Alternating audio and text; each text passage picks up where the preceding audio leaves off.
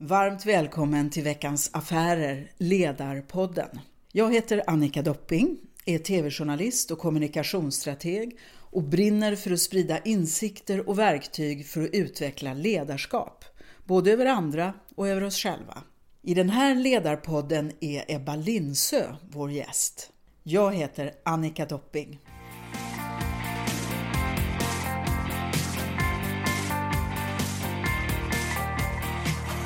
Välkommen Ebba Linsö. Du har gjort en unik karriär, inte bara eh, som kvinna utan som människa överhuvudtaget i Sverige genom att beta av väldigt vitt skilda branscher, ta dig från botten till toppen, lära dig enormt mycket eh, om vad ledarskap innebär. Men om vi börjar från början i bemärkelsen du var väldigt tidig med att börja jobba överhuvudtaget på den tiden när man inte hade så stränga regler om det. Berätta! Ja, jag var redan när jag var 13 år. Eh, jag har en arbetsbok från den tiden. Eh, det var arbetsbrist och man sökte med ljus och lykta efter människor som ville ta hand om äldre människor. Så redan som 13-åring började jag som det kallades då hemsamarit. Och eh, jag var, jobbade varje helg och varje lov. Och jag kommer framförallt ihåg två kvinnor som jag tog hand om. Och det var fröken Nilsson, som jag fick följa ända tills dess att hon fyllde 105 år. Mm. Och sen var det fru Veltin, som eh, var en person som var väldigt sträng och hade inte gått så väl ihop med många av de tidigare hemsamariterna. Men vi fick efter en, en tids samvaro eh, en väldigt bra kontakt. Hon tyckte att jag diskade och jobbade bra. Och och eh, de här samtalen jag hade med de här fantastiska äldre kvinnorna gav mig så mycket som jag har tagit med mig hela livet. Kan du säga något som du minns särskilt som du lärde dig i förhållningssätt eller värderingar eller så? Jag kan säga att jag följde de här kvinnorna ända tills deras sista dagar. Mm. Eh, jag var den, en av de sista de träffade.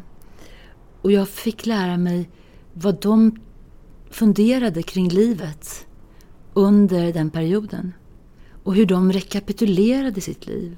Hur de såg på vad som var viktigt, vad de hade gjort som var bra och så. Och eh, det har jag tagit med mig. För jag tänker väldigt ofta kring vad framgång är. Jag tror att det finns en ganska stor risk att många av oss agerar utifrån en bild av vad vi tror att andra tycker är framgång. Istället för att fundera på vad vi tror själva. Att vi, när vi blir så gamla som dessa två fantastiska kvinnor, när vi re rekapitulerar våra liv, ska känna oss stolta och glada över och tänka, ja, jag gjorde så gott jag kunde och jag är helt nöjd med det. Det skulle kännas underbart att få göra. Och då skulle jag känna att jag hade uppnått framgång. Och i det att göra så gott man kan, Um, vad, vad, om du lägger någonting mer till det, vad leder det då om man, om man gör det? Om man känner att jag, jag gjorde mitt bästa. Hur må, vad händer med en då? Ja, då känner man sig naturligtvis väldigt nöjd när, när man rekapitulerar livet. Och det, alltså jag kan inte se någonting annat som skulle vara viktigare än att kunna känna så när man, när man är på väg att avsluta sitt liv. Men om du menar, vad har man gjort? Ja, för att det kan ju vara då om man låter den här andra definitionen av framgång, ja jag gjorde mitt bästa fast jag vantrivdes och det smakade blod och jag, så, men jag kämpade. Eh, finns det någon annan dimension då i det som gör att man ändå vet att jag valde rätt mylla eller jag stod upp för mig själv eller min integritet på något sätt? För det, det är det där som kan vara lite lätt att blanda ihop tror jag ibland. Mm, mm. mm. Absolut. Eh, en sak som jag jag har läst lite grann kring det här. Det var, en, det var en fantastisk kvinna som skrev en bok, en australiensiska. Hon jobbade med människor som var nära döden, det var hennes yrke. Och hon intervjuade dem och frågade dem. Eh, vad, och jag tyckte hon ställde frågan lite fel. Jag hade kunnat, älskat att skriva en liknande bok. Jag hade, jag hade ställt frågan. Ge dina, dina viktigaste råd till oss som inte förstår att livet kommer ta slut inom relativt kort tid. Ge dina bästa råd till mig. Jag hade älskat att skriva den boken. Hon skrev istället, eh, hon frågade dem vad de ångrade mest. Mm. De som låg, det är också intressant. Och jag tror de flesta är överraskade över den absoluta toppnotering som det visade sig vara och det var att jag inte vågade vara mig själv. Mm. att jag styrdes av det jag trodde var andras värderingar. Så jag tror väldigt mycket att om man ska gå den resan där man ska känna sig nöjd, då ska man vila tryggt i sina egna värderingar och våga vara sig själv.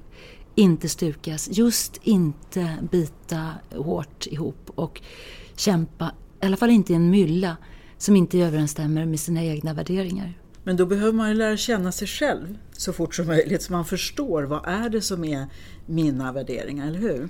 Ja, det, det... Jag undrar om inte de allra flesta har med sig någon slags grundvärderingar om att... Jag hoppas att det är så i alla fall. Att vara mot andra som du skulle vilja att de var mot dig. Jag har tänkt mycket kring det, jag har försökt leva så. Men det är ju inte helt lätt eftersom jag tycker enormt mycket om att människor är raka och ärliga mot mig. Tydliga. Eh, jag tycker inte om small talks. Men när jag är så mot andra så är ju, då är jag ju som jag hade önskat att de hade varit mot mig. Men det är ju inte alls säkert att de uppskattar det. Men jag tror inte man kan hitta någon bättre måttstock. Det finns ingen perfekt måttstock än att försöka vara mot andra som man önskar att de hade varit mot en själv. Men om du, vi då tänker hur det här har yttrat sig, att du har kunnat vara sann mot dig själv eller mot att vara dig själv som ledare. Om, om vi tar det kronologiskt, det första eh, uppdraget du hade då, var var det där du var ledare? Ja, alltså efter det att jag hade gått på Handelshögskolan, eller under min tid som, på Handelshögskolan, var jag, jobbade jag som lärare eh, för en klass i Bredäng. Jaha. Och där var jag ledare. Det kan man säga är ett ledarskap. Lärarna har ett otroligt viktigt jobb. Mm. Och väldigt svårt. Det var väl en prövning kan man säga. Jag var, det var ute i Bredäng. Det var en väldigt bråkig klass som hade bytt lärare hela tiden. Jag var under tiden jag gick på Handels då halvtidsansvarig för den klassen. Men vad jag lärde mig i alla fall där, det var att saker väldigt sällan är som man tror från början. Eller så ska man förstå och verkligen integrera i sitt system att de som då är så kallat besvärliga vanligtvis har verkliga orsaker för detta. Så att den, den värsta buskillen, han och jag, vi hade en del svårigheter i början. Men på avslutningen i kyrkan satt vi bredvid varandra och var goda vänner. Så det var väl min första ledarskapsuppgift. Sedan efter Handels så började jag i shipping. Jag hade åtta fantastiska år på Saléns. Det var, det var verkligen... Eh, jag fick vara med och göra stora affärer och eh, lära mig väldigt mycket. Iaktta duktiga ledare. Var med från en väldigt framgångsrik period till tyvärr hela vägen till detta stora rederi gick i konkurs i december 84. Det var den största konkursen i Sverige sedan Krügerkraschen. Såg du att det var på gång? Kände du det i energin i företaget? Vi såg nog alla att det var på gång. Vi, vi hade beställt stora tankbåtar på Kockums. Och eh, det var en enorm investering för bolaget. Och bolaget hade låg soliditet. Det vill säga att man hade i förhållande till värdet på eh, innehaven så hade man väldigt, väldigt mycket lån. Och när då fartygsvärdena minskade när konjunkturen vek så kröp skulderna oroväckande snabbt nära att överstiga de totala tillgångarna. Och det här såg vi med, med eh, stor tydlighet och oro under, skulle jag säga, hela 84. Och jag hade då förmånen att vara föredragande i styrelsen vid några tillfällen den hösten. Och det var mycket bistra uppsyner naturligtvis kring detta bord. Och bankens representanten, eller bankernas representanter var närvarande också. Det var, det, var, det var väldigt tragiskt det som skedde. Det var ett fantastiskt rederi. Men på vägen under den här perioden, jag tror att det kan ha varit 83 eller redan 82, men i alla fall, vi hittade ju alla vägar för att försöka rädda balansräkningen och försöka hitta sätt att tjäna pengar. Och eh, ett sådant sätt var då att vi köpte båtar, bildade bolag som vi managerade och vi börsintroducerade de här bolagen. Och på den tiden var det lite grann som det är i fastighetsbolag idag. Eh, idag, om du, om du tittar på ett fastighetsbolags totala värden utav de fastigheter som ligger i bolaget så värderas fastighetsbolaget med, med en, ett stort premium. Du får mycket mer för bolaget än vad fastigheten är värda. Så kan det vara ibland. Och så var det på den tiden i shipping. Man kunde köpa båtar, managera dem, lägga dem i bolag, sälja dem på börsen. Om vi säger att vi köpte båtarna för 100 så fick vi 140 av börsen. Vilket var ju naturligtvis fantastiskt. Och Saléns som var ett av de större och mest respekterade rederierna i världen hade ju all trovärdighet att göra det. Och jag var då ganska ung och eh, projektledare för ett av de här projekten. Kan tänkas att jag var 25 år. Jag skulle ha internationella presskonferenser. Och eh, då hade vi inte som nu, nu har vi ju mängder av framgångsrika PR-konsulter som kan komma ut och, och mediaträna eh, de personer som ska bli intervjuade. Det fanns inte i Sverige då. Så man fick flyga in en amerikansk eh, mediatränare till bland annat mig inför detta. Och jag kommer ihåg hur han stod där och ställde frågorna till mig. Och så, men Ebba, det här går inte. Du måste liksom ställa dig bredbent och tänka att du är en 50-årig fet kar. Då kommer du lyckas med det här. Så jag fick massor av ja, erfarenheter. Jag, kan, jag skulle kunna berätta hur mycket som helst om den tiden som var mycket färgstark de åtta åren på Saléns. Och det du tog med dig som du har haft nytta av i att se en sån uppgång och fall då? Eller på vilket sätt har du haft användning för det sen? Jag hade ju glädjen att bli anställd utav bröderna Salén efter det att Saléns hade gått i konkurs. Så jag arbetade där en tid efter och fick verkligen skäl att fundera igenom vad som hade hänt. Och jag arbetade då som competitive broker och eh, skulle hjälpa bankerna att sälja båtarna. Reste då väldigt mycket och kom fram till att det där passade mig faktiskt inte med två små barn. Därför bytte jag bransch. Men vad var det då jag lärde mig?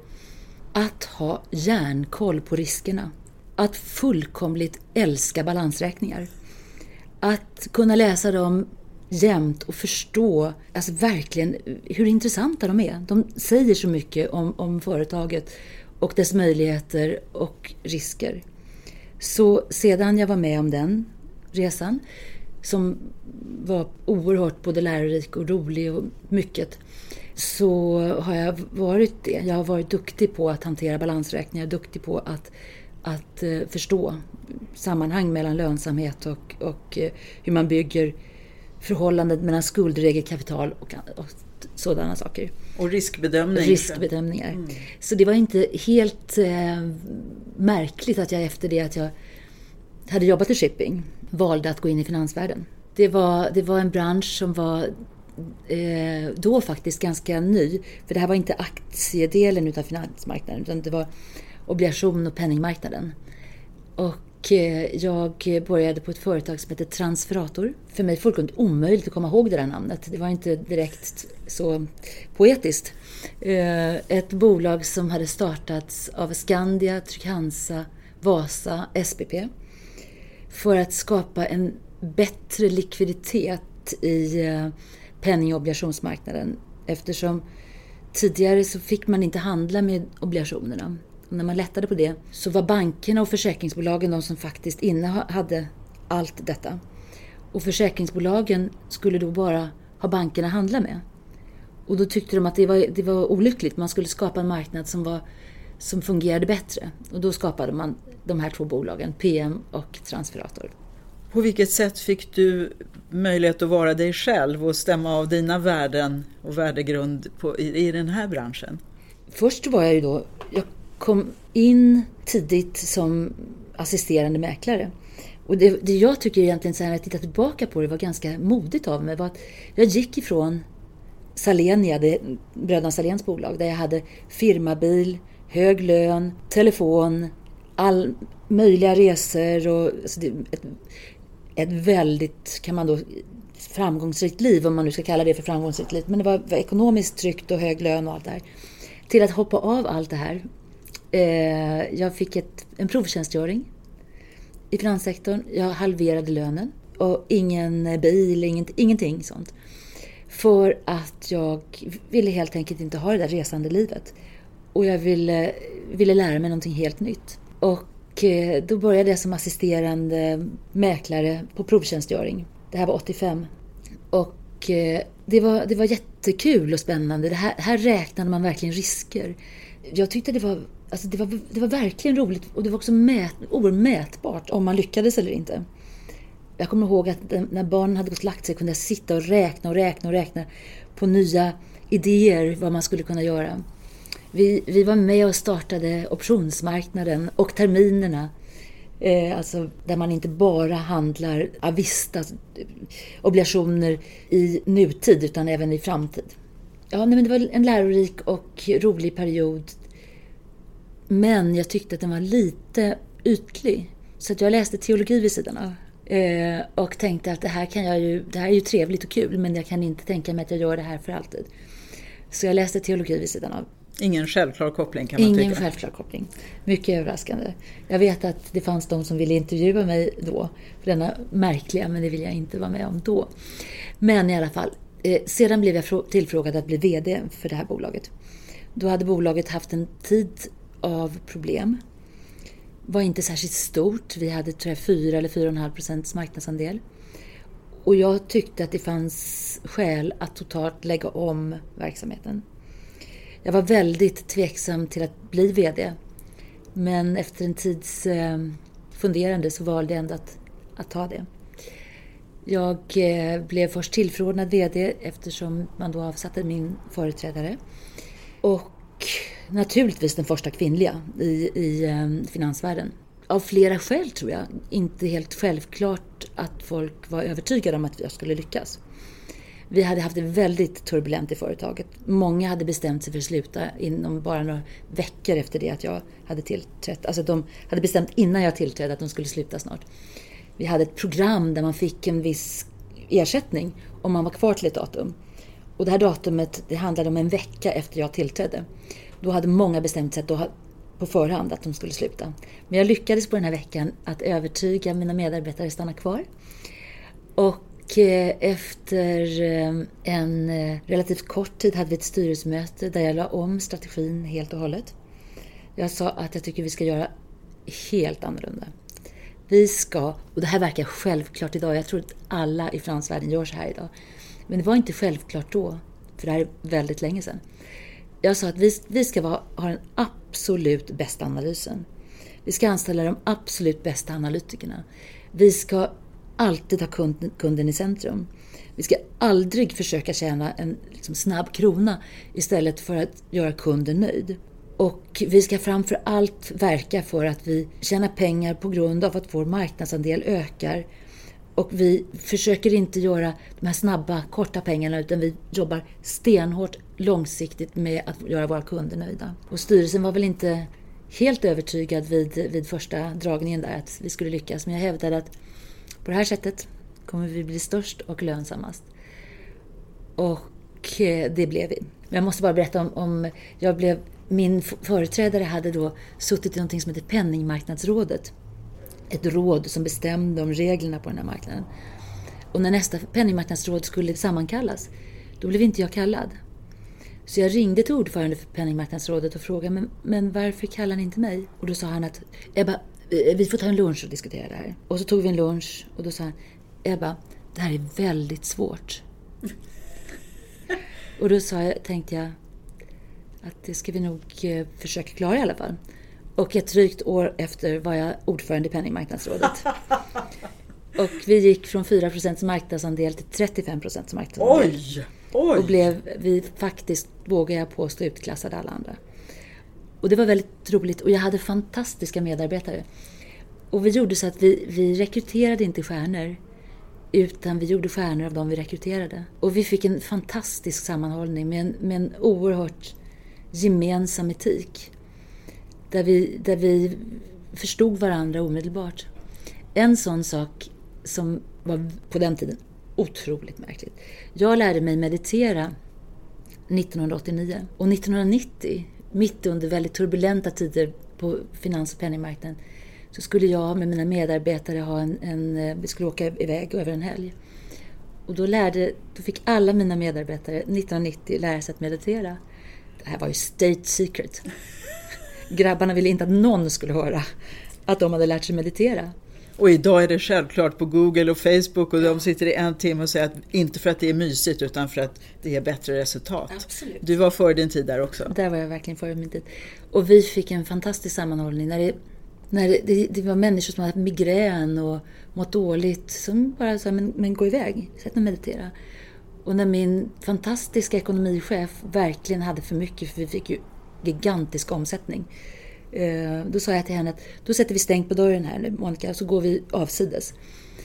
Och det kunde vi göra, hade stängt på dörren och så sa jag nu sätter vi oss och mediterar. Vi hade en, en annorlunda, eh, tror jag, eh, arbetsmoral.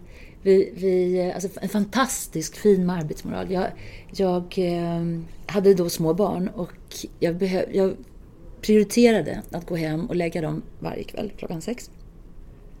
Jag tror att jag lyckades med det de flesta dagar, inte alla naturligtvis. Men sen satte jag igång och jobbade igen klockan tio när barnen sov och allt var lugnt. Och mina underbara medarbetare, de ställde upp på det. Så att vi kunde ha möten vid tio. Och jag kommer ihåg Kerstin Hessius var en utav mina medarbetare som nu är en framgångsrik AP-fondschef. Och hon, hon, jag tyckte det också var viktigt att träna. Så att eh, jag tog helt enkelt resolut med mig Kerstin till Friskis och Svettis på kvällarna klockan tio. Och vi sprang på Friskis och Svettis och gjorde upp strategin och, och diskuterade morgondagens analys efter det att vi hade lagt våra barn. Också mycket mer accepterat idag som form. Ja. Men när du säger moral och etik, inte ens de begreppen var särskilt använda på det sättet då? Var det mycket, fanns det stor anledning att, för dig att, att ifrågasätta rådande etik på det här illa fungerande företaget? Alltså, finansmarknaden kännetecknades kanske inte på den tiden av ett överflöd av eh, långsiktighet och, eh, och alltid hundraprocentigt kunden i centrum. Och vi vände faktiskt på det där. Och vi gjorde det riktigt, riktigt, riktigt eh, genuint. Många skulle tänkt att ja, men då var du här, hade du en given plats inom finanssektorn och där kommer du att förbli i evighet. Amen. Men det tyckte inte du? Nej, jag hade lovat mina barn att jag skulle vara där som VD i inte mer än tre år. Så jag hade, hade förhandlat med ägarna om att mina avtal var treåriga medan mina medarbetares avtal var fyraåriga. För det var ju olämpligt att vi skulle gå samtidigt utan mina medarbetare hade fyra års bindningstid, jag hade tre år. Och, eh, och jag, min ambition var att under dessa tre år bygga någonting fantastiskt som sen skulle kunna överlämnas och förvaltas. Och det lyckades vi med. Eh, så att eh, då checkade du ut som VD? Ja, då checkade jag ut och kände att livet eh, tog ny fart. Jag fick min, mitt tredje barn. Och jag, var förhållandevis nygift. Och tänkte att nu ska jag göra någonting som faktiskt är viktigt. Jag hade då under tiden på Transferator börjat arbeta lite i styrelser. Jag, jag satt i Postens, Postbank, Posten, jag satt i Vasakronan, jag satt i ett stort antal styrelser. Så jag började med det när jag slutade så var jag lite styrelseproffs. Men sen kom jag och min dåvarande man fram till att det skulle vara väldigt kul att jobba ihop. Då skulle vi kunna vara bättre på att bygga den här fantastiska familjen som var vår ambition att göra. Eh, och eh, min dåvarande man var och är en framgångsrik journalist. Och eh, och jag tänkte, det där kan vara spännande. Där skulle jag kanske kunna göra. Jag hade sett väldigt mycket vad media kan påverka. Och vikten av att det finns bra media eftersom det är en förutsättning för en väl fungerande demokrati.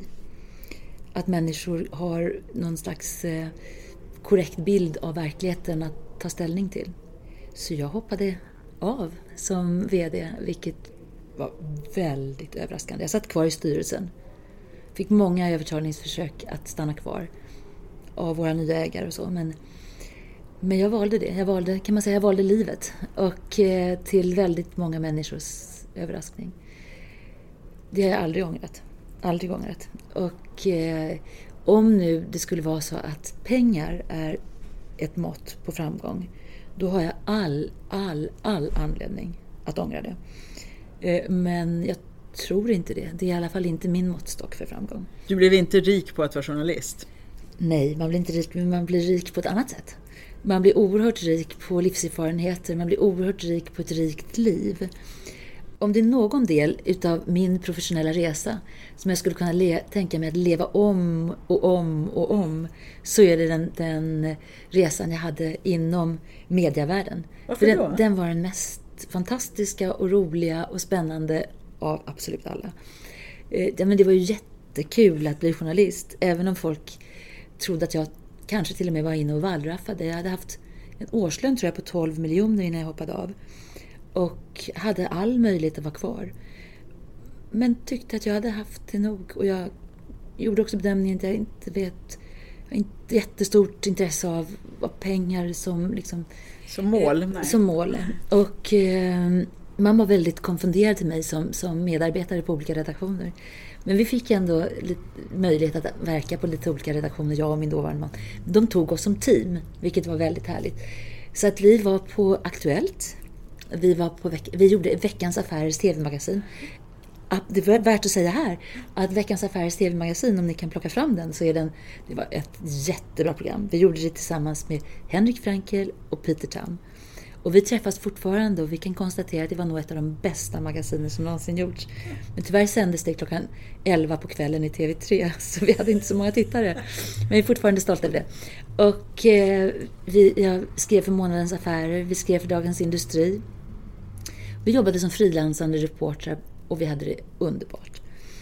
Och eh, sen blev jag tillfrågad, vilket jag var lite stolt över, av Affärsvärldens redaktion. Inte av ledningen och så, för det hade jag inte blivit fullt så imponerad av, men utav redaktionen. Att jag, de ville att jag skulle bli deras chef. Eh, och då var jag det en tid. Men sen fick jag det mest fantastiska uppdraget jag någonsin haft. Jag var på en 50, 50-årsfest nere i ehm, Tranåstrakten. Och jag fick ett samtal där de frågade mig, headhunter som ringde frågade, skulle du kunna tänka dig att bli chefredaktör och VD för TT? Och jag tänkte, det var, jag liksom rös. Något så fint. Det finaste jobbet man överhuvudtaget kan ha. Den organisation som berättar för alla svenskar i princip allt vi, både TV, radio, tidningar har TT som sin bas och använder det väldigt mycket för att berätta om vad som faktiskt händer i världen, i Sverige, även i lokal. Naturligtvis lokaltidningar och rikstidningar och etermedier. Och de frågade mig om jag skulle bli chef där. Det kändes fantastiskt. Sen hade jag då den, hände det då att jag åt middag på Fårö där jag brukar vara på somrarna. Och och eh, vid en middag satt Anna Helsén då ordförande eller vice ordförande för fackklubben och berättade om vilken kris TT var i. Det var så förfärligt, det var så gräsligt och det var... Det, var, ja, det, det går att berätta en hel halvtimme bara om detta. Och så kom hon på där under middagen. Men Ebba, jag skulle kunna lansera dig som chefredaktör och VD. Jag sitter ju med i styrelsen. Och det kan du ju förstå. Att vara tillfrågad både från styrelse och från fackklubben, det var en bra start. Men du älskar ju när företag har problem. Det, det, det tycker du är roligt, eller hur? Nej, jag tycker inte att det är roligt att de har problem. Inte att de har problem, men att vända ett sånt jag företag. tycker det, Jag har en liten konstig inställning till det där. Att jag, tycker att, ja, jag tycker det är väldigt roligt. Jag tycker det är väldigt roligt. Jag älskar att kunna ta med mig mina medarbetare på en resa. Att vi tillsammans ger oss ut i någonting som inte är enkelt. Men vi gör det tillsammans och vi gör det med kraft. Och vi vet vart vi vill. Och vi tar varje dag nya steg mot målet. Och det gjorde vi på TT. Och det blev väldigt framgångsrikt. Vi fick sen åka runt i Europa och berätta om eh, hur man skapar den mest framgångsrika nyhetsbyrån. Eh, så det var, det, var en, det var en förtrollande resa med fantastiskt lojala och duktiga medarbetare som jag fortfarande kan se tillbaka som den roligaste yrkesverksamma perioden i mitt liv. Sen, och här ska vi avsluta, eh, så, eh, så hade jag bestämt mig att starta ett bolag i hållbarhetssektorn. Vi hade till och med ett namn på det, det skulle heta LEAD. Och eh, jag ville inte alls ha något jobb. Jag hade bestämt mig för att sluta på TT, för vi var, vi var klara, vi hade kommit i mål. Och jag tänkte, jag kan inte vara kvar här, är, jag passar inte som förvaltare. Så jag hade bestämt mig för att sluta på TT. Jag hade sagt upp mig och bestämt mig för att vi skulle, vi skulle starta ett, ett bolag i hållbarhetssektorn. Då fick jag ett telefonsamtal i mellandagarna 2002-2003 från en headhunter som frågade mig Ebba, vi har ett jättespännande jobb för dig. Och då sa jag att du, jag har inte tänkt ta något jobb så att jag är inte särskilt intresserad. Ja, men det är väldigt spännande. Alltså det är otroligt intressant. Okej, vad, vad, vad är det för någonting då? Ja, det är svenskt näringsliv. Och då säger jag omedelbart, men du, det är jag absolut inte intresserad av. Varför då? Nej, men det, det var helt otänkbart för mig att, att, att tänka mig det. Jag hade varit euroskeptiker, jag såg problemen med att tro att man kan ha ett valutasamarbete när man inte har gemensam finanspolitik. Det trodde jag långsiktigt inte skulle vara bärande. Det hade jag sagt. Jag, jag, det här, den här organisationen skulle göra en stor kampanj för euron. Jag uppfattade att den här organisationen stod längst ut på högerflanken på en partipolitisk skala. Där stod absolut inte jag. Och jag sa att eh, ska den här organisationen bli framgångsrik, då måste den ha ett helt annat tilltal. För att ska vi få bästa förutsättningar för svenska företag, vilket är en förutsättning för att få välstånd och välfärd i ett land. Ska vi få de absolut bästa förutsättningarna, då måste människor älska företag. Då kan vi inte ställa oss längst ut på högerflanken och peka med hela handen. Då måste vi få en, en, en företagarfolklig rörelse. Då måste människor se i varje lokalsamhälle vad företagen gör för att skapa jobb, för att se till att, att huspriserna håller sig på en bra nivå, för att pizzerian ska vara kvar, för att tandläkaren ska vara kvar. Det är de inte om företagen inte fungerar och är framgångsrika. Jag ville skapa en företagarfolklig rörelse som skulle ge svenska företag de absolut bästa förutsättningarna. För att om svenska företag får de absolut bästa förutsättningar, då kommer tant Agda få ett bra äldreboende. Då kan vi ta hand om varandra på ett värdigt sätt. För det är förutsättningen, det är grunden. Det ville jag att vi skulle berätta. Och eh, jag var där i 800 dagar och kämpade för det. Och det var 800 dagar som eh, var långt ifrån njutbara kan jag säga. Och i den här eh, den resan kan jag berätta mycket om. Självklart har man ett ansvar när man tar ett jobb där man efter en tid inser att ens eget DNA och organisationens DNA överensstämmer inte. Och att ändra DNA hos en organisation, det är ett långsiktigt, långsiktigt projekt. Och jag ville gå in och göra en TT. Jag ville göra det här snabbt. Jag ville få förändringar snabbt. Jag ville få folk att älska företag snabbt. Jag ville få alla att ta ett annat tilltal snabbt. Här blev en tuff, hård maktkamp. Där de som ville ha kvar organisationen i dess tidigare skepnad jobbade oerhört professionellt, hårt för att få bort mig. Och jag fann inte glädjen i att strida emot. Utan jag välkomnade dem att gå in och göra det på sitt sätt om det skulle vara bättre. Och därefter har jag haft ytterligare mer än åtta år med mängder av härliga arbetsuppgifter och eh, det är jag enormt glad för. Och jag ser jättemycket fram emot att fortsätta verka i näringslivet och i olika sammanhang i det svenska samhället. Och när du nu blickar framåt mot när du ligger på ditt yttersta och ser tillbaka, kommer du att eh, eh kunna se med tacksamhet på alla turer, även de som har gjort ont tror du? Eller hur, hur, hur blir liksom den slutliga analysen? Ja, jag, kan, jag tror att jag kommer kunna säga att jag gjorde mitt bästa. Men jag, jag, skulle nog önska att vad det gäller Svenskt Näringsliv att jag hade haft en annan långsiktighet. För den organisationen är en viktig organisation. Och, och jag vill så gärna att vi ska skapa ett, ett land som vi kan vara stolta att lämna över till våra barn och barnbarn. Och det hade jag haft en bra plattform, bra grund att verka för att vi skulle kunna göra där. Jag valde en annan väg. Jag orkade inte göra det. Och jag hade för bråttom. Men eh, det har säkert goda skäl och jag hittar säkert mina nya plattformar. Det verkar något som är väldigt säkert. Tack så mycket Eva Lindsö. Tack.